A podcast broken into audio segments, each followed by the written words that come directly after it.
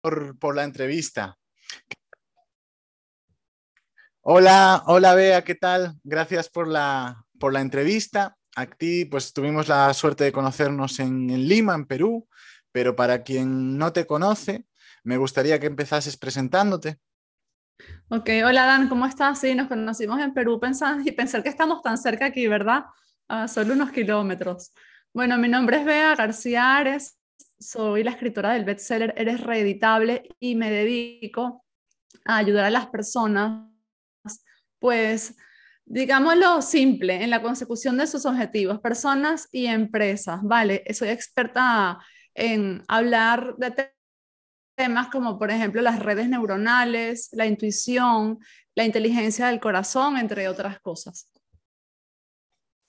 ¿Y cómo ha sido la experiencia de, ese libro de Eres Reditable? Que igual pondremos en la descripción el enlace para quien quiera encontrarlo. Ahora, además, también ya está en Script y en otras librerías, ¿verdad? si nos pudieses contar de cómo ha sido esa experiencia de, con tu libro, de tanto la creación como hasta ahora todo lo que te ha significado.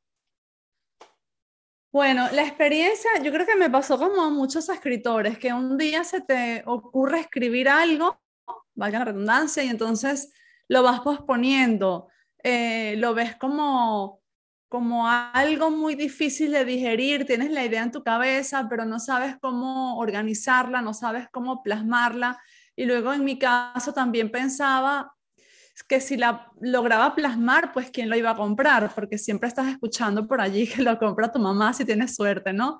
Entonces decía, vale, a lo mejor hago este súper esfuerzo de escribir un libro y, después no llega la gente que yo quisiera que le llegase.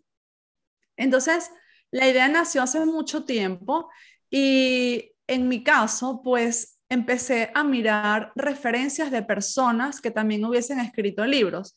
Y la verdad que esas referencias que encontraba no me gustaban mucho, si te soy honesta, porque encontraba dos tipos de personas.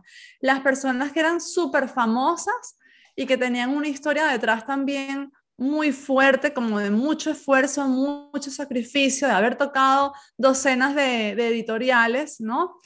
Y luego me encontraba las personas, bueno, que no lo habían pasado tan mal en el camino, pero que no vendían libros. Entonces, pues eso me echaba un poquito para atrás, sin embargo había, digamos, algo más fuerte dentro de mí y que era, pues, el propósito del libro. Eh, el libro trata de, de cuando yo tuve cáncer. Hace un tiempo yo padecí de cáncer y eso es lo mejor que me ha pasado en la vida porque gracias a, a esta enfermedad, y si quieres ahora profundizamos más, pues yo cambié muchísimo. Me di cuenta de un montón de cosas que estaba haciendo de la forma que, me, que no era, digamos, correcta, aunque nada es correcto o incorrecto, pero digamos que estas cosas me estaban acercando a la muerte sin darme cuenta. Eh, y entonces comencé a, un proceso de investigación para saber qué cosas tenía que hacer para salvarme. Y bueno, ahora si quieres lo profundizamos, pero para seguir hablando del libro, yo decía, yo pensaba, vale, yo tengo que poder encontrar una forma de canalizar hacia el mundo esta información para que haya mm, personas o, seguramente hay personas que están pasando por lo que yo pasé y no saben cómo salir de allí. Y mi forma de agradecerle a la vida todo lo que me ha dado, toda la ayuda que he recibido y de agradecerle a la persona que más me ayudó, que ya no sabe que me ayudó, fue una persona que yo vi en un vídeo, es retribuyendo al mundo lo mismo, ayudando yo a más personas a que salgan de ese lugar en donde no quieren estar, que a veces es una enfermedad, a veces es un matrimonio, a veces es un lugar en su mente en el que ya no quieren estar, ya no quieren habitar. Por eso tenía que escribir el libro. Así que eh, un día estando embarazada, ya a los nueve meses, decidí sentarme en una cafetería y empecé a escribir. Lo primero que hice fue estructurar las ideas.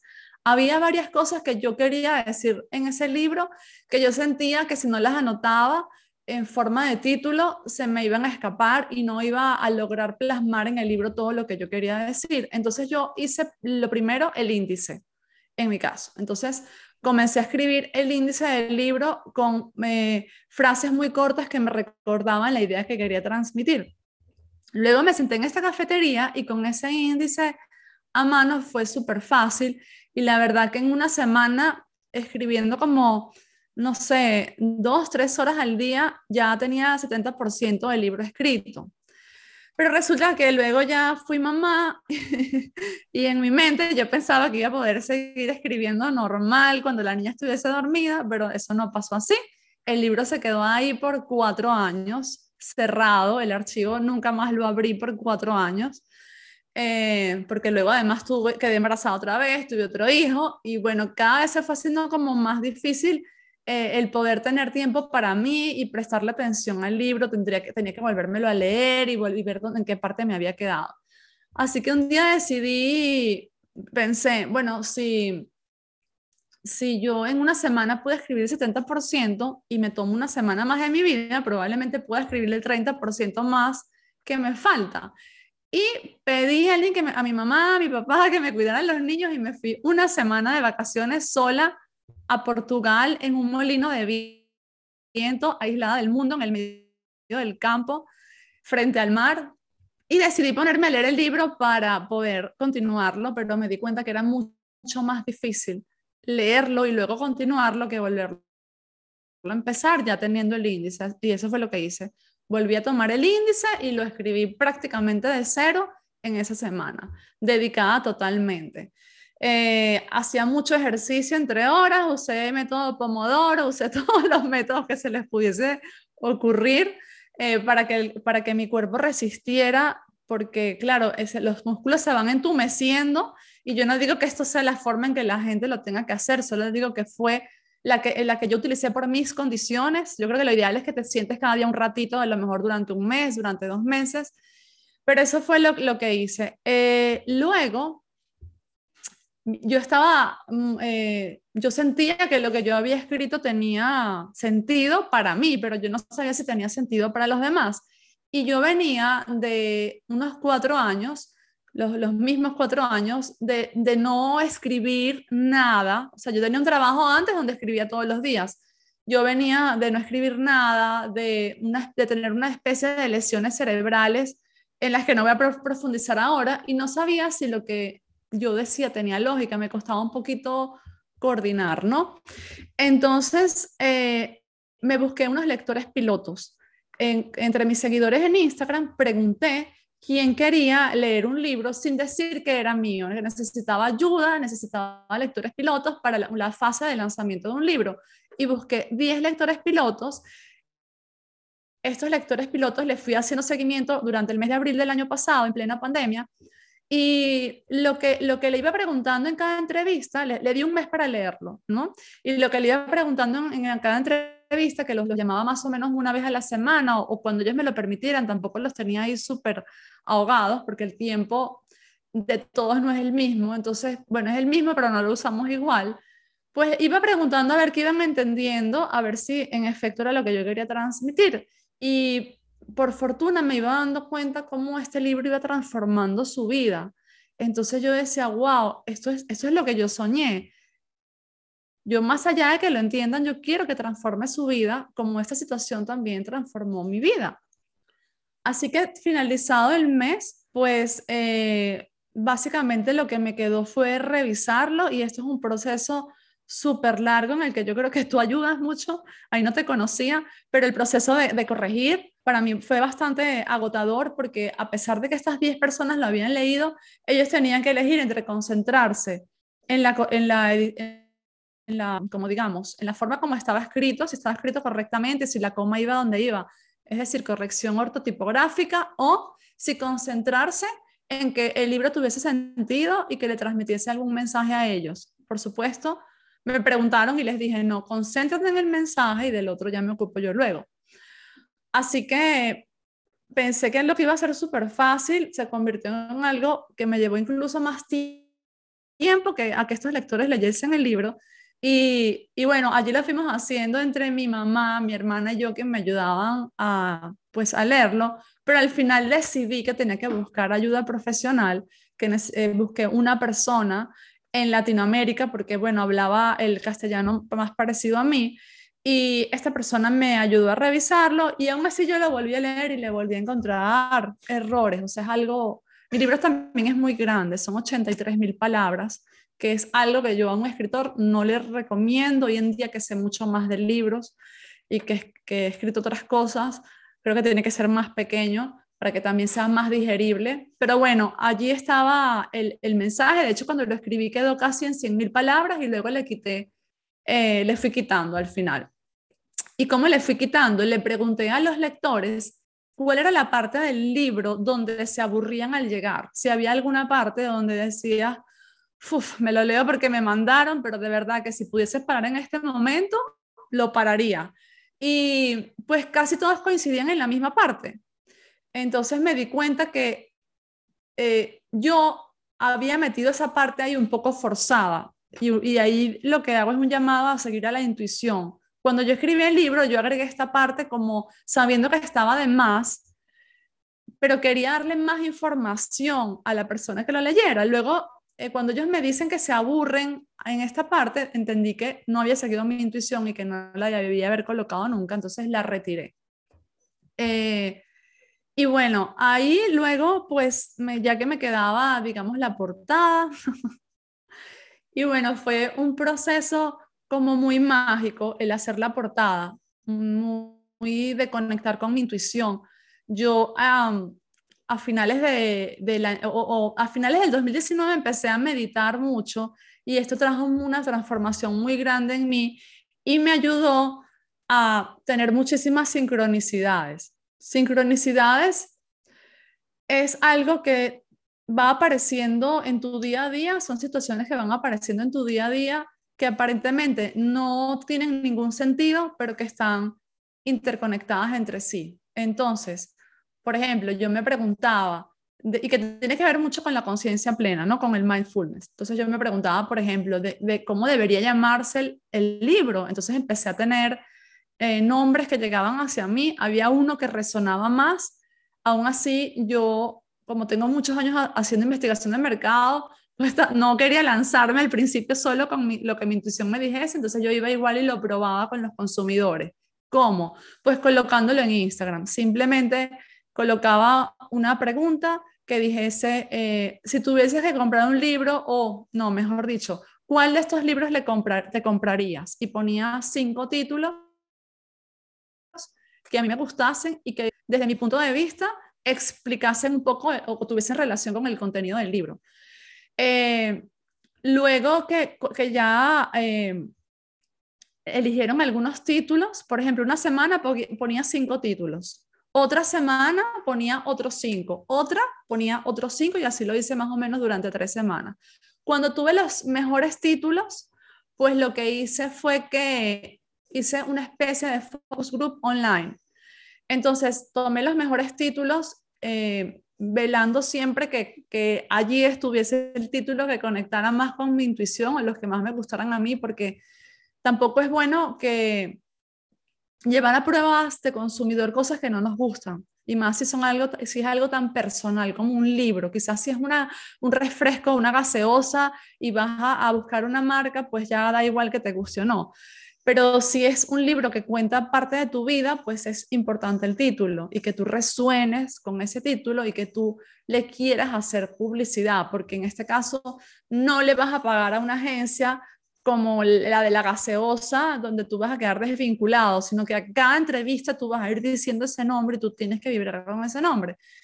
Entonces, pues ya cuando tenía los, mejores títulos, los llevé a un focus group online y el procedimiento fue el mismo. Le pregunté a, personas que me seguían quién quería participar, le pregunté a amigos, eh, pues si conocían personas que leyesen este tipo de cosas. Es muy importante elegir personas que lean este tipo de lecturas para que eh, de verdad los resultados que obtenemos sean muy genuinos. Si yo quiero Em, probar una marca para una gaseosa, yo tengo que buscar consumidores de gaseosa.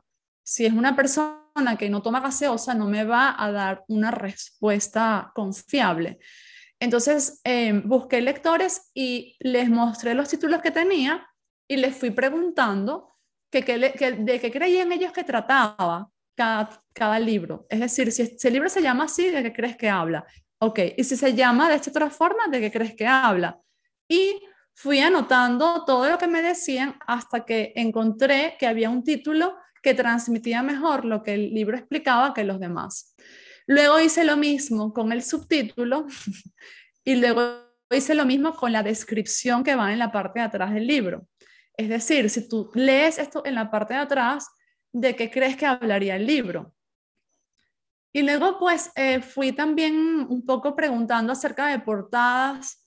Fuimos haciendo portadas yo misma en PowerPoint con imágenes que estaban online, imágenes que no eran de libre uso, pero que estaban en Internet. Y entonces fui preguntando cuál portada gustaba más. Yo sabía que no podía usar ninguna de esas fotografías, pero me servía para entender cómo funcionaba la mente de mi consumidor, qué, qué tipo de portadas le gustaba más. Entonces eso me llevó a, pues, a un cerebro que es como un garabato. Eh, y bueno, que finalmente lo terminé haciendo yo a mano. Y, y fue muy mágico todo por lo que te decía las sincronicidades. Me preguntaba de qué color tiene que ser la portada. Y de pronto al día siguiente veía algo rojo en un lugar que era absolutamente rarísimo ver algo rojo. Empezaba a ver coches rojos por todos lados y de repente escuchaba un podcast que supuestamente ni siquiera era un tema que me encantaba, pero me quedaba ahí porque mi intuición me decía, escúchalo, y al final del, del podcast, esto pasó así literal, eh, el hombre que estaba haciendo ese podcast explicó por qué él había hecho su libro rojo. Y entonces yo dije, claro, es que eso es lo mismo que yo quiero transmitir. Entonces dije, ok, queda claro que en mi caso el libro tiene que ser rojo. Eh, y así fui haciendo con todo. El cerebro, busqué cerebros, no te puedes imaginar cuántos cerebros, busqué personas que, que, dibujaban cerebros, nada me gustaba. Y un día dije como, ¿qué tengo que hacer? O sea, así como literal preguntándole a mis guías, ¿qué hago? Ya no conozco, ya no sé qué ilustrador buscar, ya no sé. Y como una voz, no una voz, pero como algo dentro de mí me decía, hazlo tú. Y claro, mi lógica, mi ego me decía, ¿cómo lo voy a hacer yo si es que yo no dibujo ni un sol con palitos? O sea, yo no, no sé dibujar nada. Entonces, un día me levanté un sábado y dije, vale, lo voy a hacer yo. Y me senté, hice como 20 cerebros con la mano y fui enviándoselo a amigos y les fui preguntando qué pensaban.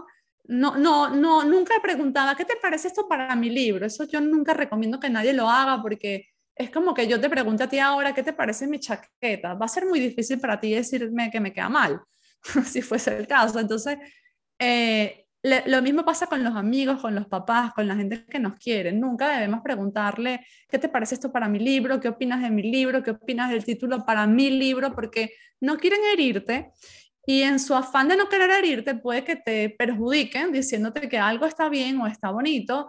Eh, cuando en realidad no, no, se entiende o no lo está. Entonces, hacer un, un garabato que parezca un cerebro es algo un poco complejo porque puede terminar pareciendo un árbol o simplemente un garabato y no parecer un cerebro. Entonces, fui preguntando hasta que me dijeron, eso es como un garabato que parece un cerebro. yo, bueno, perfecto, ese es el cerebro que está en la portada, que terminó siendo de color rojo. Entonces, eh, nada, como puedes ver, hubo mucha investigación detrás del libro. Yo no, em, a pesar de que sentí que estaba muy conectada con mi intuición y todo, tampoco quería desaprovechar 20 años en investigación del mercado sabiendo que eso me podía ayudar a mejorar el producto y simplemente pasarlo por alto. Por eso decidí eh, investigarlo todo. Y sé que esto puede parecer quizás como, uy, qué agotador, qué agotador eh, hacer esto, pero la verdad es que no, más agotador es pensar que quieres escribir un libro y quedarte de brazos cruzados. Eso cansa más, creo y, no hacerlo. Y bueno, así fue como, como lo escribí y cómo se convirtió finalmente en un libro. Muchas gracias. Y un libro bestseller que ha conseguido pues tu objetivo, ¿no? Estás satisfecha, así que has conseguido lo que decías al principio, que había esas dos historias, ¿no? De que algunos o se mataban mucho o no vendían, o nadie los leía, ¿no? Tú sí consigues ser leída, que al final es el objetivo de, de todo escritor, yo creo. Eh, has tocado varias, varias cuestiones que me gustaría que me gustaría ver si podemos profundizar un poco. Hay una muy interesante, por si alguien tiene la duda, pues es un libro de no ficción, es escritura de no ficción. Y me parece particularmente interesante en este tipo de libros que algo que mencionaste que es el propósito, porque parece, cuando no tiene propósito es como un manual de instrucciones, ¿no? Que te viene con el electrodoméstico, ahí en voz pasiva, aburrido, que te lo lees si no te queda otra para manejarlo. Pero eso cambia brutalmente cuando el libro tiene propósito, ¿no? Entonces, me gustaría si me puedes profundizar un poco de esto y te voy a lanzar ya la segunda también cuestión, que es sobre lo que mencionaste del índice, que si pudieses también desarrollar un poco más eso, eh, como esas frases que tenía y en esos cuatro años, cuando volviste, si usaste el mismo índice o si, porque también creo que a algunos escritores nos pasa que vemos lo que hemos escrito hace tiempo y como hemos cambiado, ya no nos cuesta como encajarlo, como actualizarlo. Y también, por último, ya si nos puedes decir eh, cómo conseguiste poner ya final, porque también es lo que muchas veces más se nos dificulta, ¿no? Acabarlo del todo. No sé si te pusiste una fecha o, cómo lo conseguiste. Bueno, voy a empezar por la última pregunta. Logré ponerle final porque se acababa la pandemia y algo dentro de mí me decía que yo tenía que aprovechar eh, el público cautivo que, yo, a ver, mi percepción, mi intuición me decía, ahora hay mucha gente esperando información y Em, tú tienes ahora a tu favor que el mundo está un poco detenido. Uno, porque vas a poder encontrar lectores piloto más fácil. O sea, si tú tienes una gente confinada, esa gente seguramente eh, tenga más ganas de leerse un libro que si está con el día a día corriendo, apurado, trabajando. Entonces, eh, esto fue en abril y yo pensé como muchos de nosotros, que la pandemia se acababa en el 2020. Muchos de nosotros, incluso al principio pensamos, ah, bueno, esto es un mes y ya está. La mayoría creo que lo pensamos así. Em, te, hablo del día uno, el día uno que dijeron, bueno, vamos al confinamiento y seguramente es un mes. Entonces yo decía, vale, si esto es un mes, yo me tengo que apurar, buscar lectores pilotos antes, y, que lean el libro antes que vuelvan a su trabajo y luego lanzarlo antes que la gente vuelva a su vida cotidiana. La verdad es que estos lectores pilotos sí me acompañaron, pero no, no logré eh, terminar el libro. Lo que me ayudó a ponerle tiempo final fue básicamente eso, el sentir que la gente, el, consumidor podía dispersarse y dos, quizás más importante, el que no tenía tiempo. Yo estoy prácticamente dedicada a mis hijos, son muy pequeños todavía como para eh, mandarlos actividades o dejarlos con alguien. Tenía en ese momento cuatro y dos años. Entonces, el, sentir la responsabilidad de que tenía que volver pronto con ellos me hizo ponerle una fecha.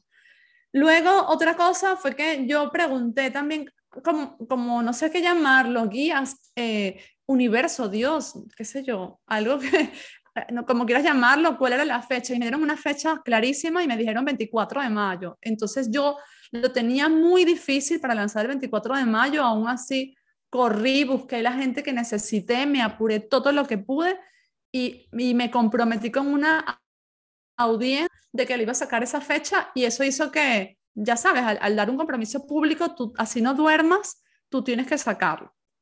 Eso fue lo que me hizo ponerle fecha final. La otra pregunta, el índice, sí, fue el mismo índice exactamente pero le cambié algunas cosas. Luego me di cuenta que estaba demasiado extenso y lo que hice fue que eliminé muchos títulos y esa información que quería introducir en el libro, pues la, introduje a modo de, texto y no de títulos, para, como para reducirlo un poco y no segmentar tanto el libro. Em, eh, estoy totalmente de acuerdo contigo en que vamos cambiando y en efecto, yo cuando empecé a escribir el libro, sabía mucho del cerebro, pero cuando ya habían pasado cuatro años había investigado muchísimo más acerca del cerebro, de las conexiones neuronales, y me sentía un poco incoherente y como me sentía defraudándome a mí misma y mintiendo si yo no colocaba esa información también. ¿Sabes? Como que estés en nivel 1 de inglés y luego ya pasaste al nivel 2 de inglés y hables como si estuviesen en nivel 1, es como un fraude, o sea, es como contigo mismo, habla, habla en nivel 2 ya, esfuérzate un poco y, e intenta hablar mejor. Entonces, me vino bien reescribirlo porque ya pude, eh, pues, decir más cosas que ya sabía y que antes no tenía la manera de, de colocarlas en el libro. El propósito.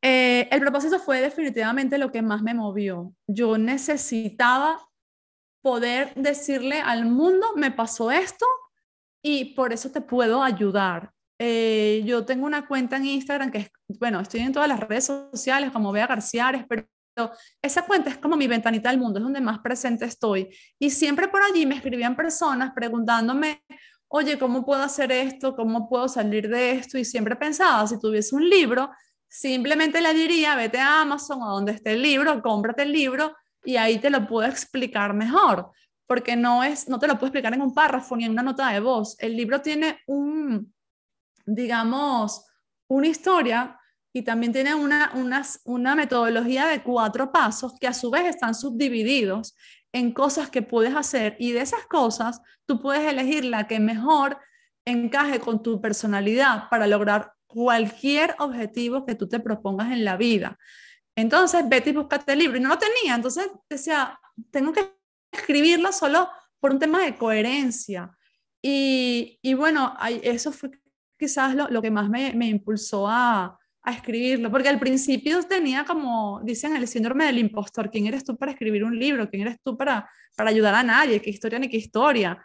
Y luego cada, cuanto más iba explicando lo que me había pasado y veía que podía transformar la vida de las personas, ya luego comencé a trabajar en esto y a ver transformaciones reales. Primero, digamos que era como de, entre amigos, no le cobraba a nadie, ya luego empecé a cobrar y al ver esto dije, oye, tengo que tener un libro para poder llegar a más cantidad de personas y poder ayudar a, a, más personas. Antes del libro empecé un podcast también, pero dije, no, nada, tengo que tener el libro y punto, porque todo lo demás, digamos que, que es finito. En cambio, el libro es infinito, puede llegar a cualquier cantidad de personas y cambiar cualquier cantidad de vidas. Entonces, no sé si respondí con eso tu, tu pregunta del propósito.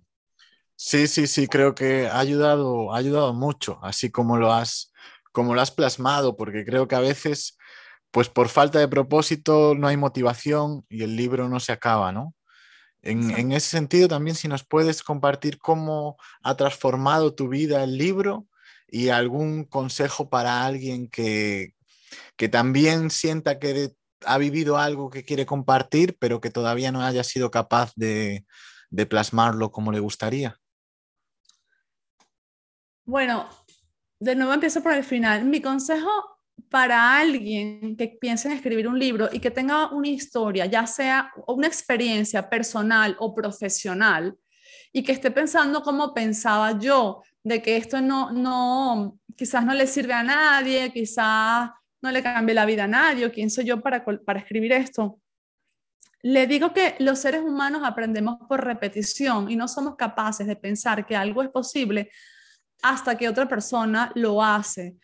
Por eso también tengo un podcast que, que, se llama Lo puedes lograr, que lo hice antes del libro. Y en este podcast invitaba a personas que tenían historias de vida transformadoras. No son personas famosas, la mayoría de ellos son personas comunes y corrientes con una historia de vida.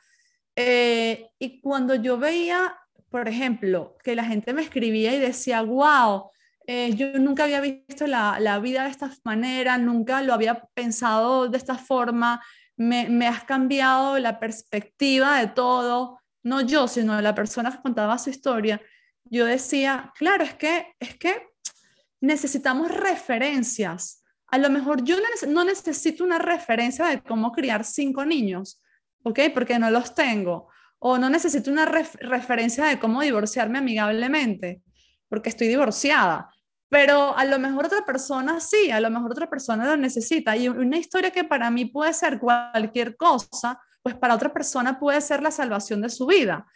Y este podcast nace y el libro también gracias a que un día yo estaba viendo en la tele un documental y una mujer en 30 segundos explicó cómo ella se había curado de cáncer. Ella expuso su testimonio al mundo de cómo ella se había curado de cáncer y, y yo luego de dos años con la terapia convencional que todos conocemos para curarnos de cáncer, no había logrado salir de mi enfermedad.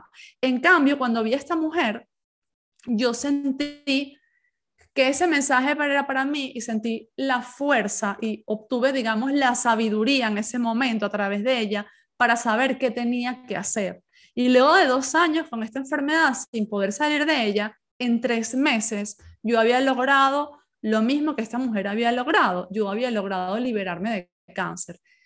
Probablemente si esta mujer no hubiese contado su historia, yo no estaría aquí. Por esos 30 segundos en un documental, yo pude salvar mi vida, pude reprogramar mis redes neuronales, pude reeditarme, no solo para curarme de cáncer, sino para lograr todas las cosas que logré después, las cuales antes de ese momento me parecían absolutamente imposibles. Y es que simplemente estaba cableada de manera errónea. Mi cerebro estaba cableado mal.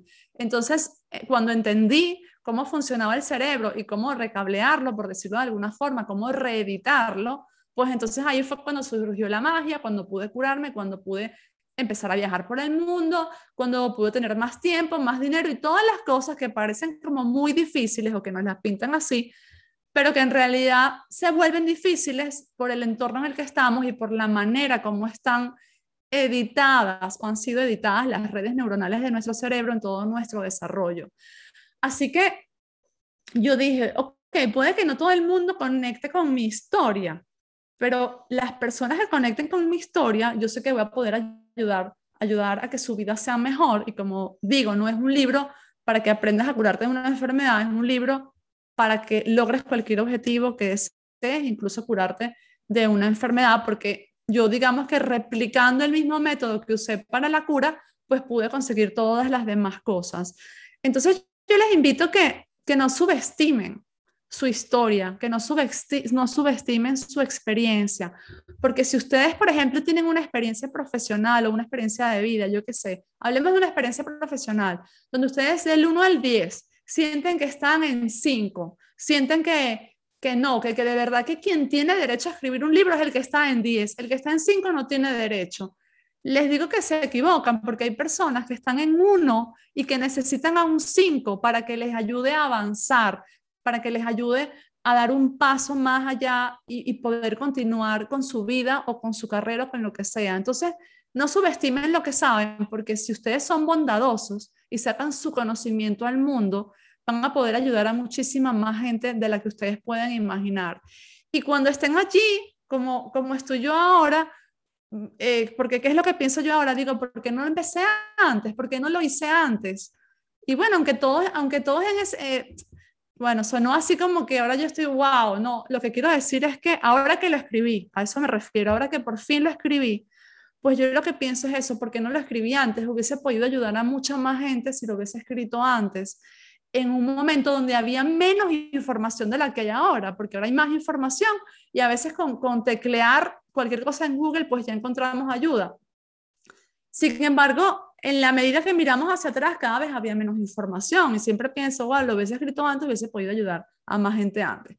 Ya viendo las cosas como las veo hoy en día, digo, bueno, todo pasa en el momento que tiene que pasar y tampoco me voy a culpar. Pero sí, mirando las cosas en retrospectiva, sí que pienso, pues que pudo haber sido antes y que qué tontería fue haberlo dejado solo por miedo y aún así, bueno, entiendo que sintamos miedo porque yo también lo sentí. Así que esa es mi invitación, que no subestimen su historia, no subestimen nunca su experiencia profesional, que escriban, no tiene que ser un super libro de, miles y miles de páginas o cientos de páginas.